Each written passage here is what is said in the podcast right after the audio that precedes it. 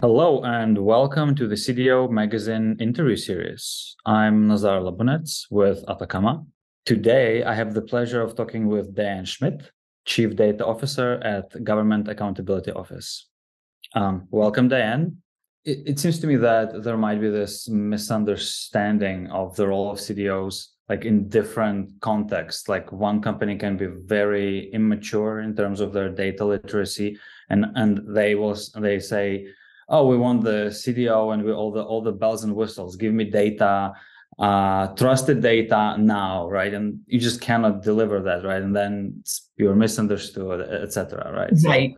I mean, I I would say you know to someone jumping into a role like that without any funding resources and plan it might it, it, might be very difficult for you to deliver upon something like that quickly um, you know, like I said, I think you've got to walk into, um, you, you, know, an organization um, with certainly understanding the mission, the objectives, the type of CDO that been hired you know to, to be um, but also then make your assessment of the landscape. Maybe sometimes the job that you were hired to do is probably going to be a little different than the hire than than the job that you actually need to do. So there's there's there's really you know coming into a new you know coming into a new role there's usually an assessment to sort of understand what you have what you don't have what we think. I'll go back to voice of the organization um, you know really understanding that that landscape and you know creating a plan. Right. So besides this kind of misunderstanding of the role and just misaligned expectations. Um, you know, you've been a CDO in, in a couple of companies. So, so what are some other typical challenges? Mm-hmm. We haven't covered them uh, that, that you can think of. Sure. I say this with kind of you know a um, a, a light way, and I'm not alluding to any any one organization or or anything, but it's obviously it's it's resources and and priorities and competing with uh, you know mission critical things right it's it's always you know you're always competing with that i think in whether you're in a you know private company whether you're in a public you know organization there's always um, some bureaucracy right? you always have to sort of work through process um, you always have to sort of figure out um, who in the room can say yes because bureaucracy is who you know everybody in the room says no. So you got to figure out you know who you know who can say yes. Um, I think some other challenges there's there's always a level of fear, not only from you know not only from the the person playing the role because it is it, it is scary sometimes uh, coming into a new organization, understanding you know what you know uh, what the group actually you know what the organization actually does, um, expectations, relationships. Um, but but also there's there's fear of change from you know from the community um, within a company or, or, or, organization. What does this mean to me? Who is this person? What are they trying to do? And you know uh, do i understand? So there's a kind of a fear of you know unknown and, and such. So um, we talked about role expectations. Everyone has a dissimilar set of expectations for what a cdo does what what you know what what don't they do?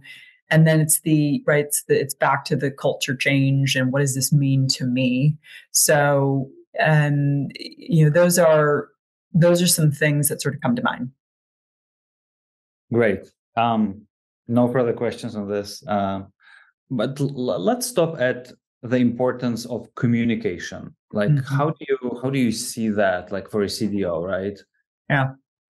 One of my last roles uh, i created a maturity model for uh, basically communications and marketing because it's so important um, to make sure that um, you have it's almost like testing sometimes you sort of forget about it. it's at the end and you allocate you know 2% of your time think about this up front recognize that it there it, it is an evolved model and you know for example um, just kind of following a, a sort of maturity model initial and informal that's usually you know your first iteration of perhaps your communications and marketing plan you're probably by yourself or you have a team member or very few team members to help you with that The second one is developing, where you actually have a bit more detail.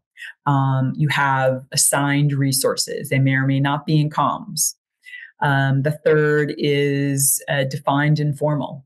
Uh, that's when you get a bit more support from the marketing and, and comms teams, and they're looking at your documentation and really trying to help with you know messaging, but you haven't gotten there quite yet. Um, managed and engaged is when you actually have created a data marketing campaign it's not only created it, but you have it in motion. You've begun to think about your metrics um, and measures on on how it's impacting the organization. And then you've got, you know, your continuous improvement where you understand where you've hit the mark in certain channels, maybe you have it in others. Um, and but you've got that, you've got that simplistic, powerful message and you're sort of continuing to refine it. So I I, I, I really put this together out of need, and that goes back to my sort of practitioner space. Is when I when I see a gap in a you know framework or a you know tool uh, or, or, or toolkit that doesn't exist, I'll, I'll create it. So that's something I created for for myself in my toolkit, and really again to sort of manage myself, manage my manager, and help communicate with the executive team and all my stakeholders just so they could sort of see what to expect. Right. Very cool. So you mentioned the data marketing campaign. Yeah. Meaning you want to communicate the impact of your initiatives throughout the organizations, what they mean to team A. That's right. That's right. I think what you I think we we talk about as data people, we automatically assume people are at our kind of um, same level of of sort of information and um, I, I make that my, my mistake myself sometimes still. It's it's really just going back to the basics and creating a simple message that um, you know how important data are to you know the organization and everything that you do. And don't forget about it because yes people process technology are important but data is so important. So don't forget about that. And again sort of just articulating a message that that resonates with all stakeholders. And then when you begin to hear it being played back to you you know you've you know you have uh, you know been successful in uh, in in in your audience and and when when you're hearing it back they're telling you what you've told them. So it's it's incredibly powerful. Great. Um so can you give me an example of what that might be right uh, that message yes so uh, in one of my former roles, what we what we did was we created this campaign, and we basically articulated that you know data makes it possible, and really talked about some simple speaking points. Um, you know what we meant by that, and then what the ask was. What are we? What are we? What are we saying? What are the three or four points we want people to hear? And then what what's our ask? Because you always want to ask something of your listeners. Do we want them to go back and look at something? Do we want them to behave differently? And we don't need to make it complicated, but but simple things.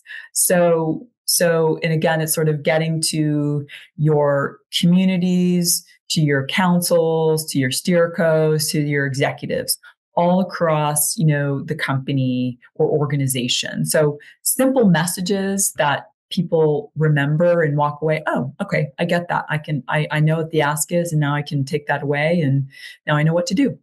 Yeah cool. That's interesting. And um, what is the format that you deliver these messages?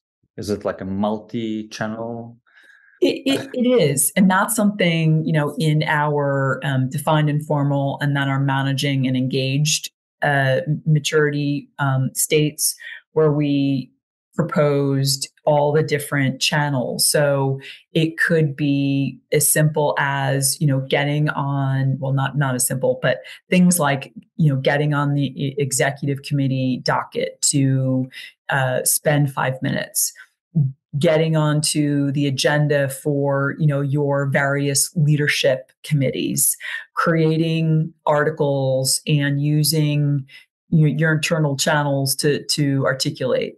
Creating your own you know your own if you have teams you know creating your own channel on teams and really leveraging um, you know that for articles and for Q and A's and and such. So there's lots and lots of ways, and then it's not just internal, but it's external as well. It's it's all the things all the things that we didn't have before. You know, it could be you know, and there's so many forums out there that really do enable and help. Um, so it, it could be LinkedIn. It could be because people internally may not you know may not spend the believe it or not spend the time on internal but when they see it external and it's referring to their company or organization they might take a minute. Um, doesn't have to be long papers or i mean it's usually what a two to three minute read where people really really respond well. So lots and lots of channels now that you know people react to. It's it's really important to go deep and go wide in, in many ways. Right. Great uh, that's awesome. I my personal thesis is that CDOs would be much more better understood if they communicated more. Um, that's at least the theory. Well, well, that's what we are. We are we are essentially our job is certainly about data, but it's more about people. It's it's it's about behavior change. That's what a CDO, you know, that's what we that's what we do. We use all these things as tools, but we want to change behaviors and we want to we want we need that response from our people. So so we are ultimately Uber people managers um, it, when you think about it, using data right to to to really send the message uh, with regard and using certainly technology, like I said, policy framework and, and processes to to to change the way we do things to to ensure that data are valued and seen as an asset. Great. Um, thank you, Diane, for joining me and CDO Magazine today. And please visit cdomagazine.tech for more interviews like this. Thank Absolutely. You. It's been a pleasure.